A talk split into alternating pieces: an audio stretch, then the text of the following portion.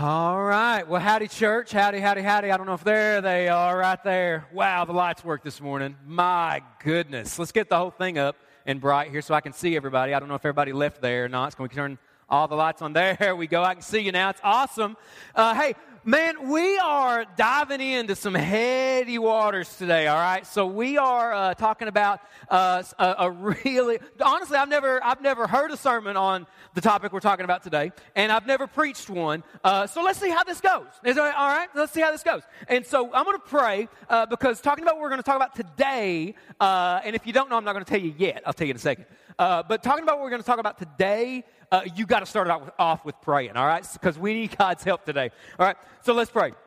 Let's pray. Dear Jesus, thank you so, so, so much.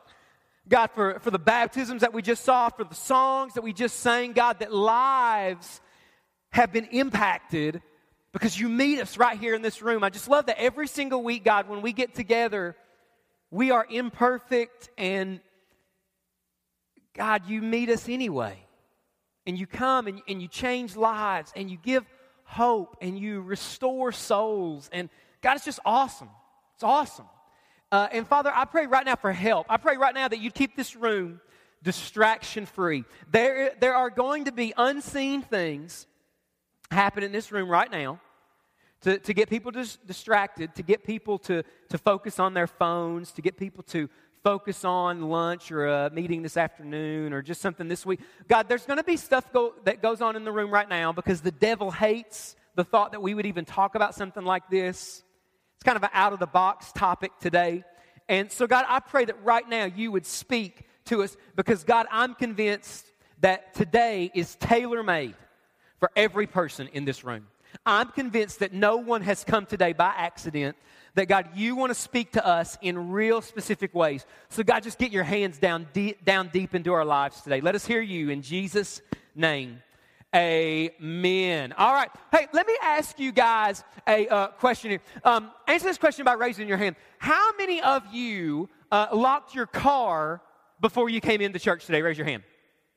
Some of you are not raising your hands. Those of you who are kind of shady people, look at that. You can just welcome yourself after this, okay? Right? Let's do that again. Like, I would even lie and raise my hand because you don't know who's around you today. Let's just do that whole thing again. How many of you locked your car before you came into church today? Raise your hand. That's better, people. Like, that's what you want to do, right? If in a public setting, oh, everything's locked. Everything's locked, right? How many of you locked? Somebody doesn't have a car. Sorry. Sorry. If you want to give a car away, somebody over here needs one. Um, how many of you, here's this, locked your house before you came to church today? Raise your hand. Not everybody's raising their hand. Just go to their house today. Just go to their house, right? We do that though, don't we? we how, how many of you make sure before you go to bed each night your doors are locked? Raise your hand. There we go, right there. Every single person in the room. I don't know if you're if you're like me at all, but but I have this. I mean, it's it's just an OCD type ritual that I have when about 8:30 every single night for about an hour and a half or two hours, and I don't just do it over and over and over, but for about an hour and a half, two hours, about 8:30 every night, I just become obsessed with are my doors locked. And so, so I'll probably check my doors uh, just, just back and forth, off and on, for probably about 40 or 50 times. All right, every single night. And I don't announce it, I don't make it a big deal at my house, but I, I just start to think, are my doors locked? Because I don't know what my neighbors want to do to me tonight. Are my doors locked? So about 8:30, just casually walk by one of the doors. Look, oh, locked. Awesome. 15 minutes later, 15 minutes later, I'll go back to that same door that I know is locked. I know it's locked, but I don't know what's outside. Right? So I go back to that same door. Here's what I do the second time. I do this every time. I'll, I'll unlock it and lock it back because I don't know if I did it right. I don't know, right? And so I'll unlock it and I'll lock it, then I'll leave. Then I'll leave. And, and, then, then, and then I'll say, oh, you know what? I'm hungry. I need to go get something to eat. Walk by the kitchen looking at the door. You know, just, so about so there's about an hour and a half, two hours every night. I just become obsessed with have I locked the door? And then I lay down in bed at night. Have I locked the door? I've locked the door. I, sometimes I don't know, and I get back up. But maybe maybe that's maybe you're not as, uh, as just obsessed with it as I am. But we do that, right? We we lock the doors of our cars. We make sure that our houses are locked. Maybe not before we came to church, but at least probably before we go to bed, we make sure that our houses are locked. Here's what I want us to think about, though, today during just our little, our little time together. I want, I want to ask you a question. I want you to think about this question because we lock up our cars and we lock up our houses, but I wonder today if there's anyone in the room that a door to your life is unlocked today. I mean, the doors of your houses are shut and they're locked right now. But I wonder if there's maybe a window into your life that's, little, that's got a little creek open where unwanted things can creep in today. Your car's locked and your house is locked. Is your life locked? Because today we are in part two of a series that we started last week called Supernatural. And what we're doing in this series, we're, it's Halloween, and so we kind of, you know, the world culture's thinking about this. We're thinking about this and getting candy and dressing up and all of this stuff. So, uh, so I thought it would be a great time to answer a lot of questions that I honestly get from a lot of people in our church about things like the devil, things like demons, things like angels, which is exactly what we talked about last week. We talked about the devil, we talked about demons and angels and, and how they are real and what they do. And then we wrapped up last week by talking about why should you even care at all?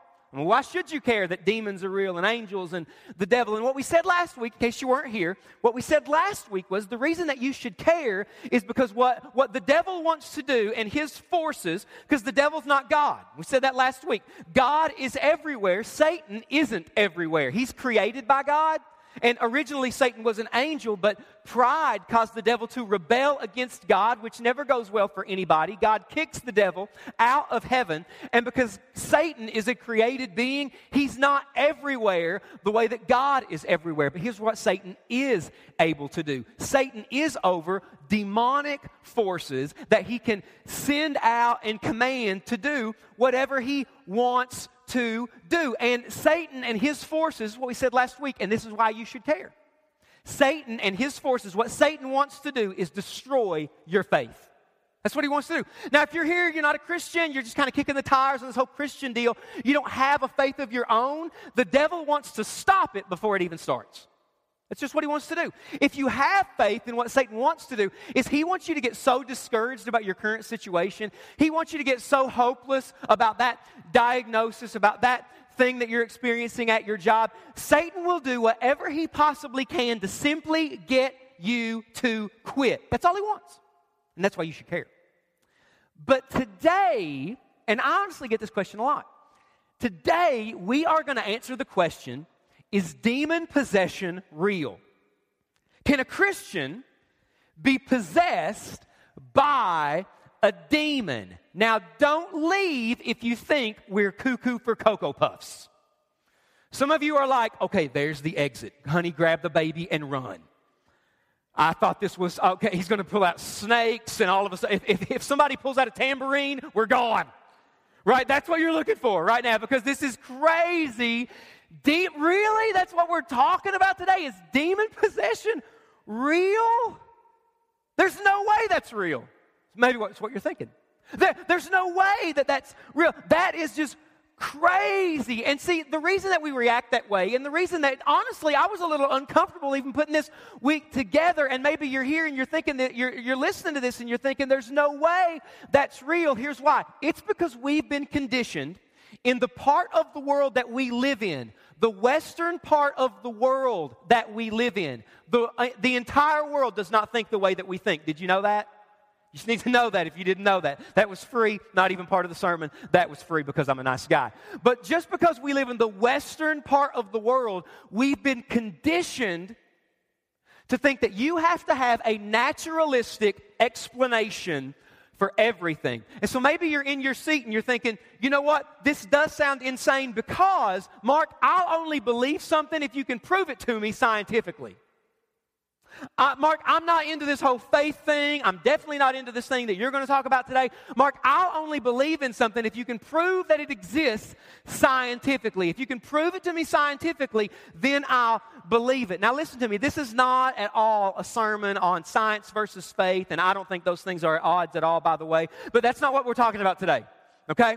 But if you're here, and that's where you're at, one, I'm super juiced that you're here today. Man, we started this church for you. If you're not a Christian, you don't even believe in God, you've got a lot of questions about this whole Christian deal. Is it real? And all that jazz. You don't believe this stuff yet. Man, I am super glad that you're here today. But listen to me. If you're here and you're thinking, you know what, I only believe in things that you can prove to me scientifically, I am not a person of faith.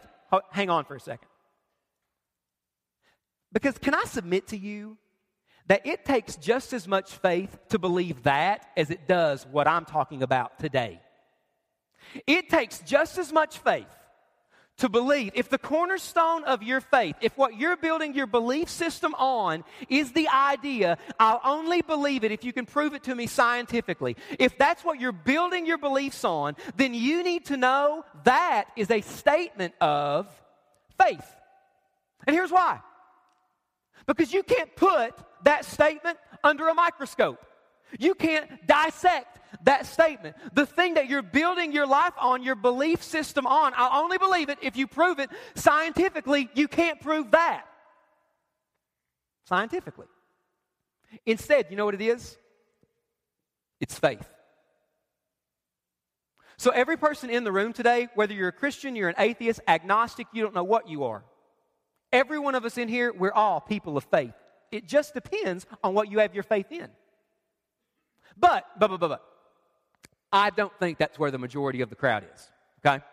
I don't think that's where the majority of the crowd is today. Here's where I think the majority of the crowd is today because I actually talked to a couple of people this week and told them what I was preaching on, and they and all of a sudden it was clear that they didn't know if they were coming today because that sounds crazy right? So here's what I'm convinced the majority of the crowd is. When you hear me say, today we're talking about demon possession, everybody or most people in the crowd thinks this I don't need to hear that.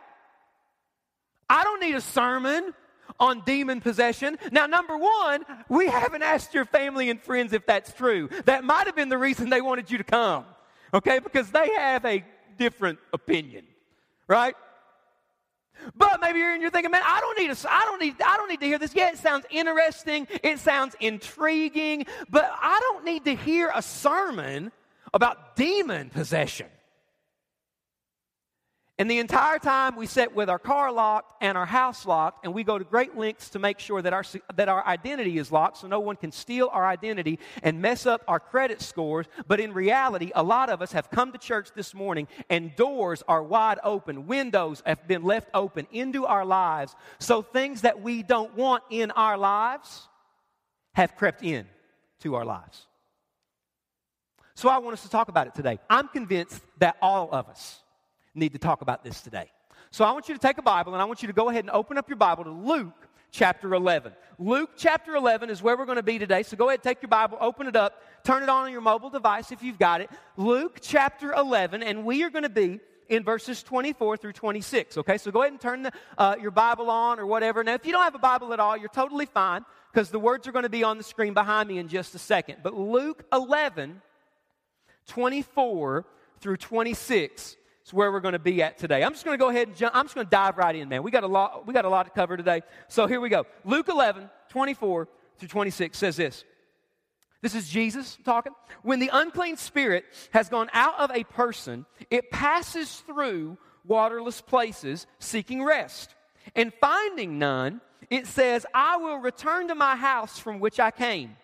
And when it comes, it finds the house swept and put in order. Stop for a second. Hey, if you've got a Bible that you can write in, or maybe you can highlight stuff on your phone, take note of that. Let me read that last phrase again. When it comes, it finds the house, here it is, swept and put in order. That's big. Verse 26. Then it goes and brings seven other spirits more evil than itself, and they enter and dwell there. Watch this. And the last state of that person is worse than the first. So, just to kind of set the context and the stage for what we're reading, what we just read, what happens right in, before what we just read, what we didn't read, Jesus drives a demon out of a man. So, the question is demon possession real? Yes. Yes, it is. Demon possession is real.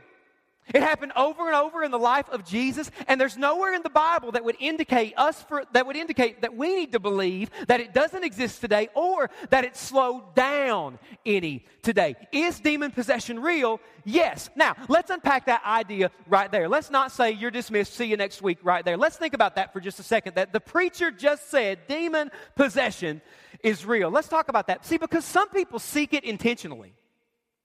Some people seek that kind of thing, that kind of dark supernatural reality. Let's be honest today. Some people seek that intentionally. And, and, and, the world that we live in, the world that we live in, just kind of dresses it up as something that it's worthwhile to pursue. So I said this last week and I'll say it again. I'm a movie guy, and if you check the movies that come out every single Friday, on most weekends, there's a movie that comes out with this kind of idea in it. So if you go to the movies right now, one of the movies that's an option for you is a movie called Ouija, based on what? Ouija boards. Now, I've never seen that movie, and I'm not preaching against solely the idea of that movie, but I will say this. What's the idea behind it? People trying to come in contact with another world, dead spirits, or something outside of our reality. Let me tell you, is that real? Yes. Do you want to mess with it? No. Did you hear that? You do not want to mess with it. Some people intentionally go at it in very dark ways. But see, here's the world that we live in because a lot because maybe you're here today and that's you and you are seeking that intentionally, but the world that we live in dresses it up so that you can pursue a dark supernatural reality and you don't have to be in your basement with a Ouija board praying to Elvis and sacrificing kittens. Right? Because did you know that the Bible says that false religion and false spirituality is also an open door and a pathway to the demonic? Did you know that? So you can be a Muslim, you can be Buddhist, and you can be Hindu. You can be spiritual. Because have you noticed that it's really cool and it's really hip and it's really trendy to be spiritual? Have you noticed that? It's really awesome to be spiritual. And the Bible says that spiritual, spirituality is a pathway to a world you don't want to mess with. So, so let me just talk to you. And, and, and, and she's got her own deal now. She's not in the public eye or uh, uh, in front of us as much as she, she once was. At one time, the biggest preacher in the world, biggest spiritual leader in the world, Oprah. hey, remember when Oprah had that segment on her show called Spirit? Remember that? Now, number one, don't judge me because maybe I watched Oprah a little. Don't you judge me. Get behind me, Satan. Right? I am man enough. I can watch Oprah and still drop the man card. We will move on, though. Remember that? Remember that? Spirit, spirituality, and she was, she was always every single day giving us tips on how to get in touch with our spirit, spirituality. It's hip, it's cool, it's trendy, and it's also a pathway to the demonic. Summit, listen to me, lean in for a second. I don't want our church to be spiritual, I want us to love Jesus. Massive difference. Don't be spiritual, be a Christian. Don't be spiritual, follow Jesus shut the door of spirituality and open the door to the one that died for you, Jesus Christ. Because that other door, you don't want to mess with it. So you can intentionally seek it. But see, unintentional, well, let me back up. Can a Christian be possessed by a demon? Can a Christian be possessed by a demon? The answer is no. And the reason that a Christian cannot be possessed by a demon is because the Bible says in the book of Romans that the Holy Spirit who lives inside of every single Christian is greater than the one who lives in the world, who is the devil. And once the Holy Spirit moves into your life, he takes up residence and he never moves out. And once the Holy Spirit moves in, there is no room for another spirit to move in and to take over. So, can a Christian be possessed? No. But can a Christian be oppressed? Yes. Can a Christian unintentionally leave areas of their life open for the enemy to creep in and do things in their life that they never wanted to experience? Yes. See, because Jesus just painted a picture for us in Luke chapter 11, verses 24 through 26, the passage we just read. Jesus just painted a picture that my life, that your life is like a house. And the picture that Jesus painted is of somebody whose life is like a house, and they cleaned up their house. They got all of the bad stuff out of their house. Yesterday morning, my son's in Cub Scouts, and the Cub Scout leaders they're moving. They uh, moved to Florida yesterday. So seven o'clock till about 11:30, 11:45 yesterday morning, we, uh, me and another person that helps out with Cub Scouts, uh, we helped them move. When I got to their house yesterday morning at seven, Everything was in their house. I mean, all of their stuff was in their house. But about three and a half hours, four hours later, there was nothing in that house. Nothing.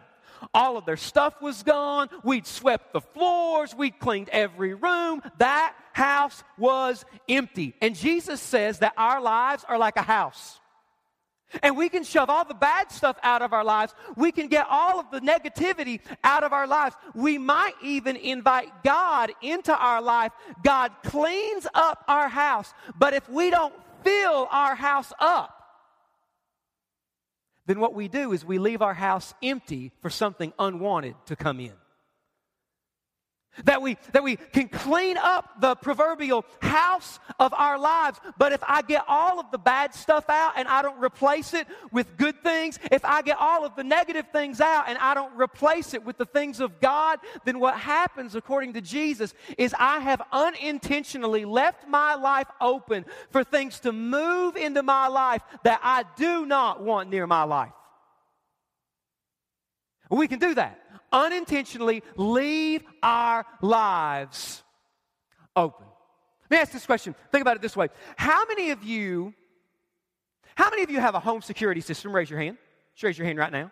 It's okay. It's okay. It's a safe place. Right? A couple of you. Have you ever seen those signs for people that have a home security system? They've got the sign in their front yard that says ADT, you know, or something like that to represent that they have a home security system. Or maybe like your home security system is your dog, and so you've got a sign in your front yard that says, My dog will kill you if you mess with it, right? Two weeks ago, I was in Bolivia. I talked about it last week, but I remember we were driving in this neighborhood. We pulled into this neighborhood in Bolivia two weeks ago, and I happened to look out my window, and there was this pole in the middle of the street, and they, they had taken a pillow and taken that pillow and kind of stuffed it with enough things, and like it was a really large, they made it in the shape of a man, basically, and they put clothes on it, but then they had stabbed all kinds of holes in it and covered it with red paint and slit the thing's throat so that blood was coming out of it, and there was a sign with Spanish writing over the top of it. And I asked the leader, I said, What's that mean? Because we're like driving by. I want to know what that means, right? So I said, What's that mean? So he reads it. He comes back. He says, Essentially, that sign says that if anyone comes into this neighborhood and the intention is to steal something, that is what they'll do to you. Now, now, that was not my intention, but I found it very effective. I, I, saw that and I thought we should do that in the States because that's very effective. I thought, so now I have one in front of my house. Um, but, um, but imagine though, imagine you go into a neighborhood today and imagine you drive into somebody's neighborhood today and there's a big sign in somebody's yard and it just simply says, Thieves welcome. Right? Or imagine you drive by somebody's house today and there's a sign in their front yard and the sign says, Please steal my stuff. Wouldn't that be crazy? You would never see that, but somebody has that sign in the yard of your marriage today. Come on in, ruin it. Somebody has that sign in the front yard of your future. Come on in, take it away. Somebody has that sign in the yard of your life. Thieves, welcome. Because did you know that you and I, we can unintentionally open up our lives to a dark supernatural reality that we don't want to mess with? Would you like to know how we can do that?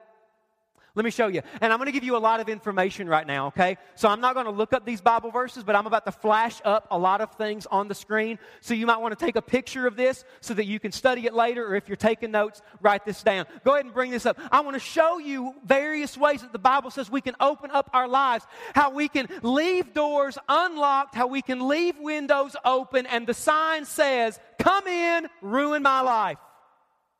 Give you an example anger. Anger. Ephesians chapter 4, verse 26 and 27, it says this Do not let the sun go down on your anger so that you don't give the devil a foothold in your life. Do you know what a foothold is? You ever got an argument with somebody in your house and then they go in their room and they're going to slam the door and then you put your foot right there? Because you are not letting them shut that door, right? So you put your foot right there, and all of a sudden, there's your foot. The door hits your foot, and instead of just closing, there's the door frame, your foot, and the door. So you can peek right in. I still see you, right? You get a finger in, you'll taunt them a little bit. They're right there. The Bible says, hey, if you don't deal with anger, that's exactly what the devil does in our lives. He puts the foot right there so that you can't shut the door and he can creep right in. give you another one drunkenness. Here's this one gossip. Hello! In some churches, I could have put prayer requests. You'll get that later.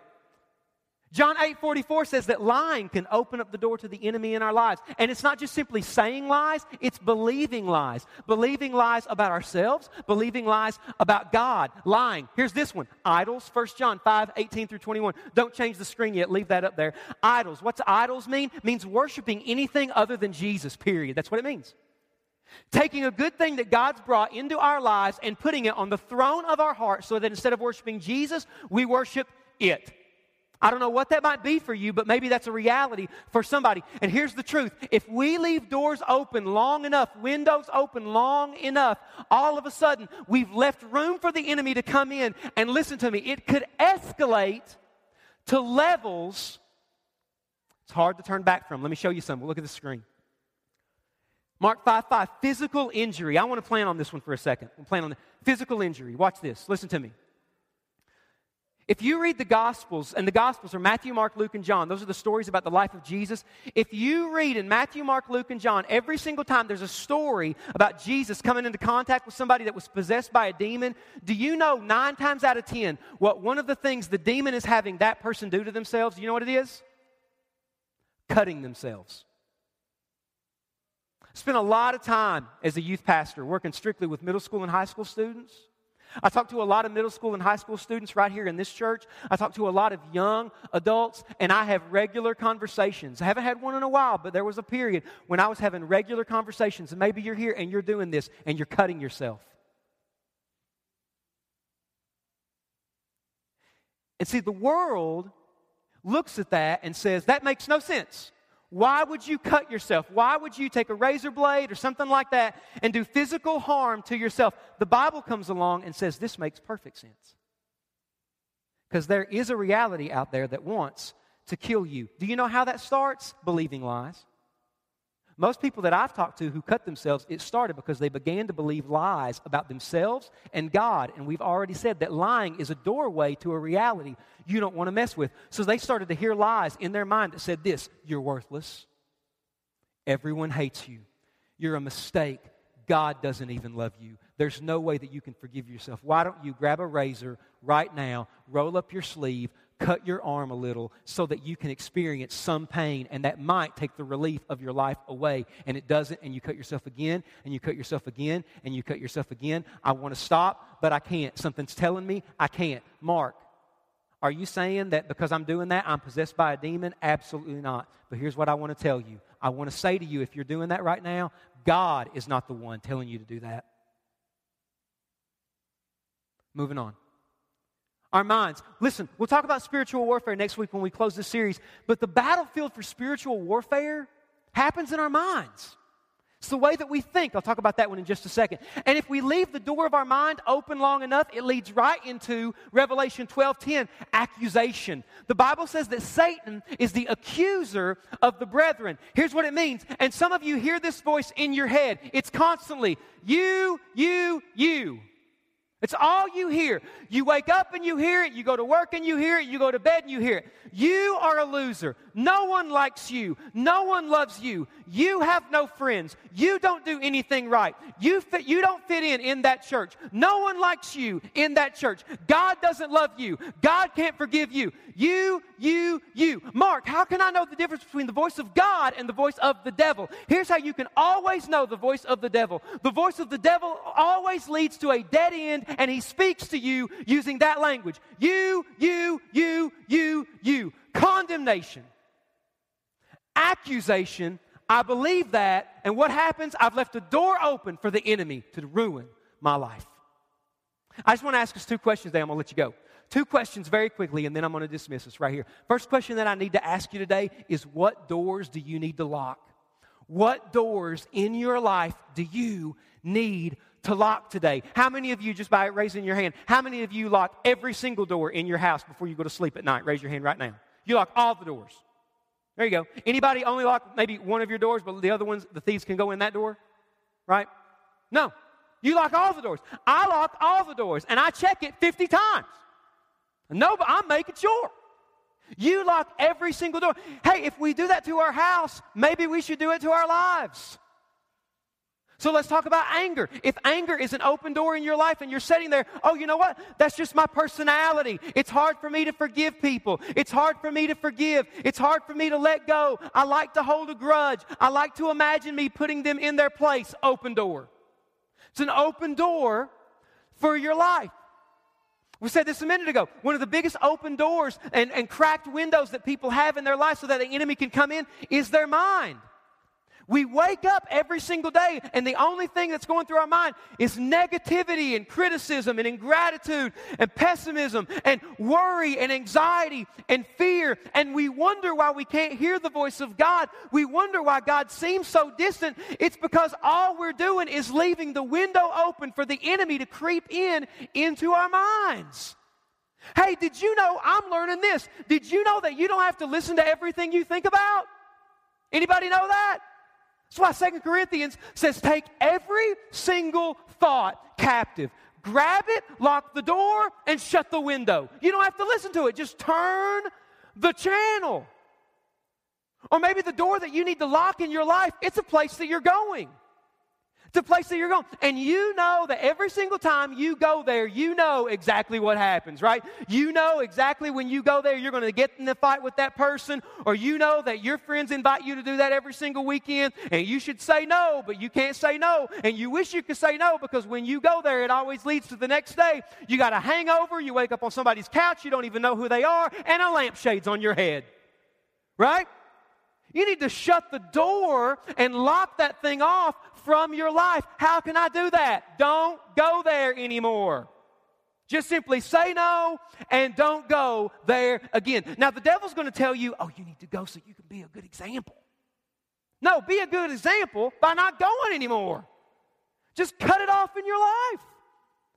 Oh my goodness, and listen to me. This isn't just for our own personal lives. Listen, some of us need to lock the door and shut the windows from our, for our marriages so that nobody gets out and nobody else comes in. You know what I'm saying? Do you know what I'm saying? Right? Oh, Mark, we're just flirting. I'm just flirting with that guy at work. I'm just flirting with this girl. It's never going to go anywhere. Listen, if you leave that door cracked open long enough, eventually flirting won't cut it anymore, and you're going to have to open that door all the way. You won't want to experience what comes through. We're just texting, it won't stay there. You need to shut the windows and lock the doors in your marriage. I'll never forget, man, one day this loser came into a store I worked in in a mall when I was in seminary. Worked in a mall when I was in seminary. This guy, just slimy dude, walks in, and there was this uh, there was this jewelry store out in front of the store that I worked at. And let's just say that I guess they, they only hired a certain kind of female and clothes apparently were optional. That's, I guess, just from looking out there. Or, you know, they were wearing stuff that left little to the imagination. You know what I'm saying? This dude walks into the store one night, one time, and he's not going to buy anything. And I'm doing some homework, and I'm just sitting here working and that kind of thing. And this dude walks in, he leans up on the counter, and he's just staring at those girls out there. And he looks at me, he says, Man, you ever look at those girls? I don't know if he really talked like that, but in my mind he did. I don't know. Right? You ever look at those girls? And I was like, no, man, I try not to. Actually, I want to go buy them extra large turtleneck sweaters so they can cover up. That's what I'd like to do. That's somebody's daughter. You ever look at those girls? I said, no, man, I, I, try, I try not to. He said, he says, why, man? It's just looking. We're guys, that's what we're supposed to do. I said, Well, I don't. And when I said that I don't, he looked at me with a look that, that, that was kind of like the look that he would have given me had I shot his dog. Some of you are thinking that way too. Hey, I'm just looking. It's, I'm a guy. That's what we do. Shut that door, gentlemen. Don't flirt with that. Parents, listen to me. We need to lock the doors and shut the windows for our kids. Amen? We need to, because the world won't. Not in my house. We don't watch that. We don't talk that way. We need to lock the doors for our kids. Now, let me say this before I move on. I'll close this sermon down. Let me say this. If you're here today, though, and you're living under your parents' roof, okay? If you're living under your parents' roof and you're convinced your parents are morons, hello? Hello?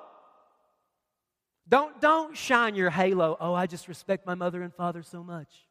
Oh, come on. Right? If you're here today and you're listening to this and you're living under your parents' roof, and every time they walk in the room, you roll your eyes, they ask you to do something, you're like, oh gosh, you're so stupid. Open door. And you need to shut it and lock that thing off before you let something in your life you don't want to experience. What doors do I need to lock? But last question, and then we're done. What needs to be moved in?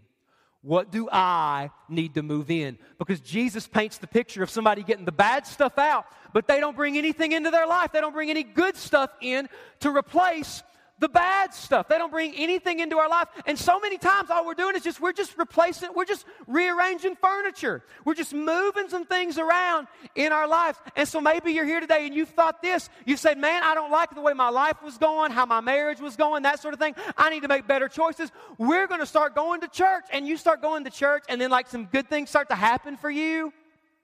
And then, like, all of a sudden, oh man, this is working for me. I've spent most of my life living for me. I'm going to start serving at church. I'm going to start putting other people before me. And you're doing this and you're experiencing some positivity because you're getting close to the things of God. But listen, what you need to do is not rearrange furniture and make better choices and just go to church and just serve people because it makes you feel good. No, no, no, listen to me.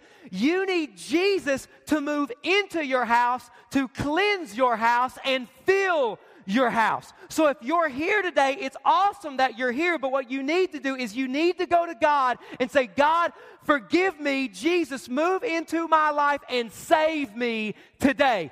Let Him fill your house.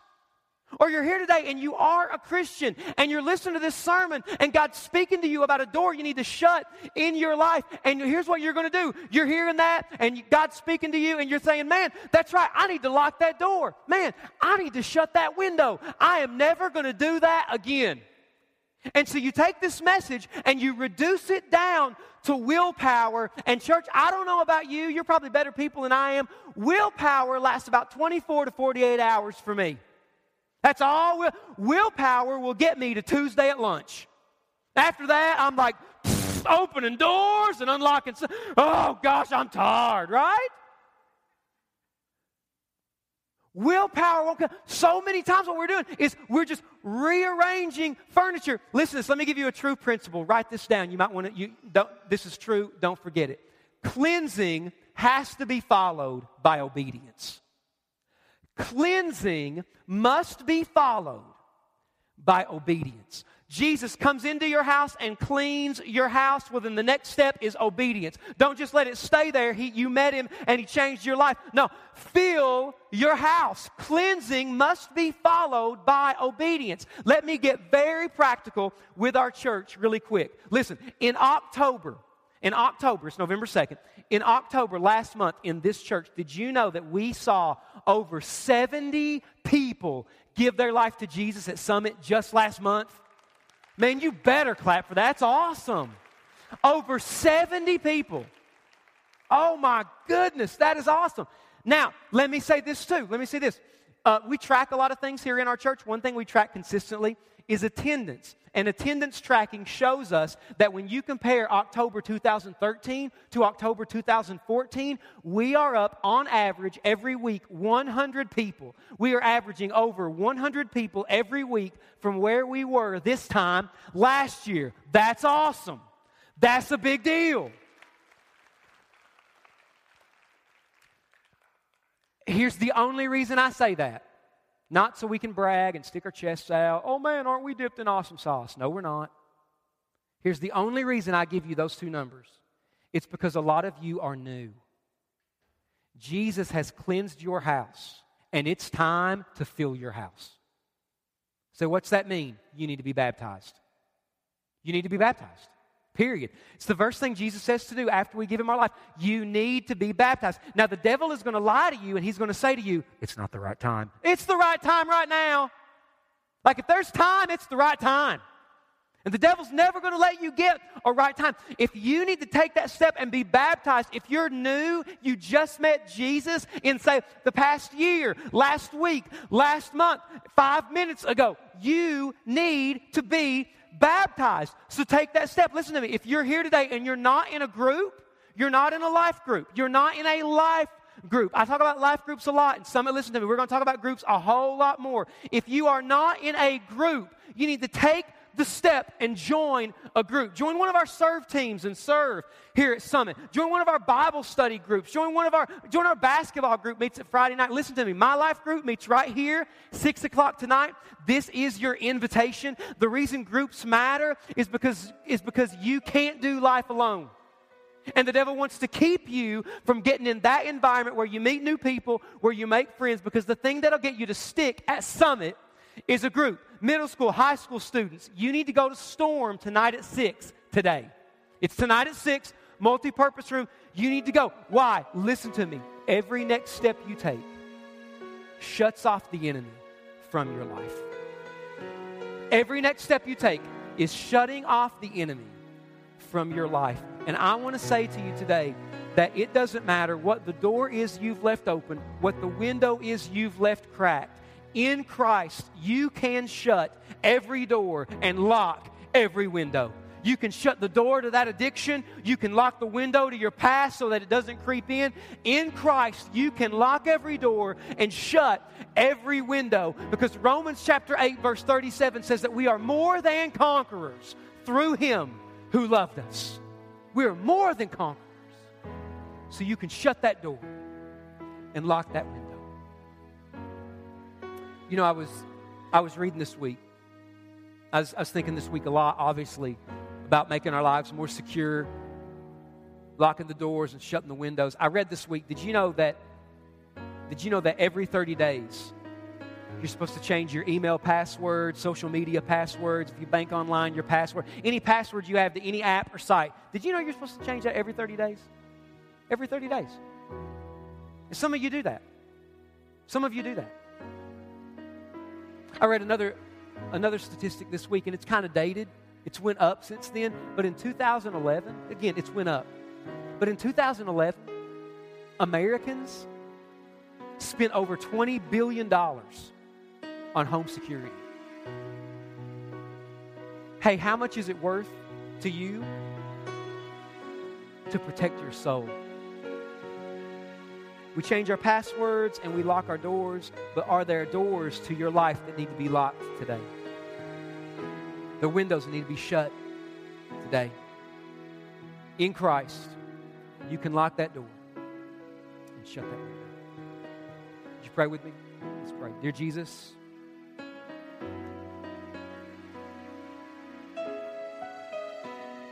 we just move into this time of prayer right now, God, I, I, believe you're speaking to people right now. I believe that you're speaking to people's hearts right now, and you are pinpointing doors that need to be locked.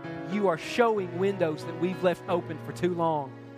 And today is a day where it's time to shut some doors and lock some windows. It's time to move in some things into our lives to replace the things that have got to go. It starts today. Starts today. So, with every head bowed, with every eye closed, is that you today? Did God speak to you today about an area that you need to lock off and shut off in your life from the enemy? If you're here today and you'd say, you know what, Mark, God showed me a door that I need to lock, a window that I need to shut. God showed me an area in my life that I need to shut off from the enemy. If that's you today, raise your hand right now. Raise your hand right now up really high. Hands are going up all over the front, all over. Off to the side, I see hands. To my right, to my left, I see hands. Here's the deal. I want to say to you today, if you've got your hand raised, there is power in bringing things that are in the darkness into the light. And God does not want you to fight that alone. So if you just raised your hand, if you're here today and you say, you know what, Mark, there's an area in my life I've left open for too long. I need to shut some windows and lock some doors. God doesn't want you to fight that alone. We've got people right now who want to pray with you, encourage you, and we want to bring the darkness into light and watch you experience the victory that God wants you to have. If you just raised your hand, I want you to get up right now, make your way to the back of the auditorium. There's people that want to pray with you right now. They want to encourage you. You just get up and go right now. Just get up and go right now. Say, there's an area in my life I need to shut off. I need to pray with somebody about that area. You need to go. There's a window that I need to shut in my life. You need to go. If you need to talk to somebody, you want to pray with somebody, we want to encourage you today. You get up and you make that move right now today. But maybe you're here today and you have never given your life to Jesus Christ. You've never asked God to come in and cleanse your house and fill your house. Today's the day you need to do that. It's right now. Right now is this moment. And so I'm going to pray a prayer. I'm going to invite you to pray a prayer with me right now and ask Jesus to come into your life and to save you and completely change you for all of eternity. So if you want to give your life to Jesus today, pray this prayer with me. Say, Dear Lord Jesus, forgive me for my sin. Come into my life and save me. Make me new. Help me to live for you from this moment forward. I love you. Thank you for saving me in your name. Amen. No one is looking around, no eyes are open. But if you just prayed that prayer, if you just prayed that prayer, I'm going to count to three, and as soon as I say three, would you just slip your hand high in the air so that I can see your hand and celebrate with you today? One, two, three. Raise your hand right now if today's that day. Today you're asking Jesus to come into your life, cleanse your house, and fill it for the very first time. And if you're making that decision, I want you to look at me. Look at me right now if you're making that decision. I want you to know you just made the biggest decision you could ever make. And Jesus wants you to tell somebody about it. So, on the back of your card that we gave you when you walked in, would you check the box that says, I gave my life to Christ? And on your way out today, give it to somebody. We've got a free Bible and another book we want to put in your hand. We just want to celebrate and help you take the next step that God wants you to take. Dear Jesus, thank you so much for today. Thank you that your word speaks right into our lives. Pray that every door is locked, every window is shut, so that the enemy has no room in, and that we would fill our lives with your goodness. In your name, Jesus. Amen. Amen. Summit, let's thank God for today. Man, let's thank God. We get to celebrate baptisms, and we get to get to get to have a time. I tell you, so many people just now raise their hands, and I would love to pray about those doors that you need to lock and windows you need to shut. So why don't you write those down on the back of your connection cards? If you if there's a next step you need to take, check it on the back of that card. Guys, listen. Next week we're wrapping up our series Supernatural. Also, hey, next Saturday we've got a massive service day at the Veterans Hospital here in town right out there at our Welcome Center to your right. You can sign up for that, get more info about it, visit it before you leave. Guys, love you. You're dismissed. See you next week.